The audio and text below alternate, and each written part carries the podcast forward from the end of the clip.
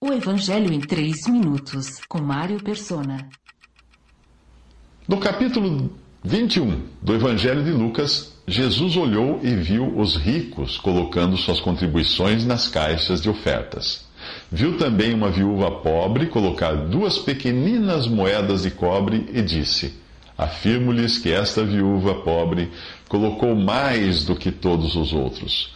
Todos esses deram do que lhes sobrava, mas ela, da sua pobreza, deu tudo o que possuía para viver. Lucas 21, versículos 1 ao 4. A divisão de capítulos e versículos não existe no original, nos originais das Escrituras. Portanto, nós devemos ler esse episódio como uma sequência ou continuação do capítulo 20 do Evangelho de Lucas. E que sequência seria essa? Bem, no capítulo 20 nós encontramos Jesus no templo, ensinando e tendo sua autoridade questionada pelos líderes religiosos dos judeus. Então ele conta uma parábola expondo a avareza desses líderes, que, à semelhança dos lavradores maus da parábola, não teriam escrúpulos em matar o próprio filho do senhor da vinha para ficar com herança. Eles eram os pastores de Israel, que apacentavam a si mesmos, comiam a gordura das ovelhas e se vestiam com sua lã, como são descritos em Ezequiel 34. O capítulo 20 de Lucas termina com alerta para os discípulos terem cuidado com os mestres da lei que devoram as casas das viúvas, como diz no versículo 47. Ou seja, roubam os bens dessas pobres viúvas. E o que nós vemos agora no capítulo 21? Uma dessas viúvas espoliadas pelos mestres da lei, a qual restam apenas duas moedas, que ela fielmente coloca na caixa das ofertas do templo.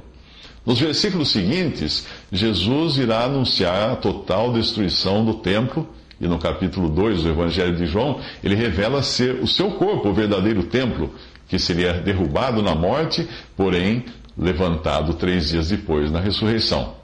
Apesar de a pobre mulher estar entregando seu dinheiro no lugar que Deus já havia rejeitado, aquele templo de, de Jerusalém, Jesus não a repreende por isso.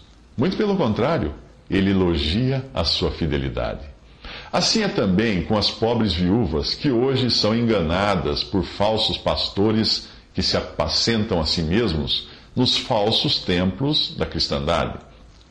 A semelhança dos líderes judeus, eles serão punidos com maior rigor, como diz em Lucas 20, 47, mas elas recompensadas por sua fidelidade. Foi para o Senhor que elas entregaram.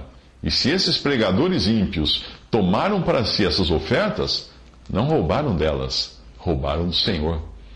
É a ele que irão prestar contas, e ainda que supliquem: Senhor, Senhor, não profetizamos nós em teu nome, em teu nome não expulsamos demônios e não realizamos muitos milagres. O Senhor lhes dirá: Nunca os conheci.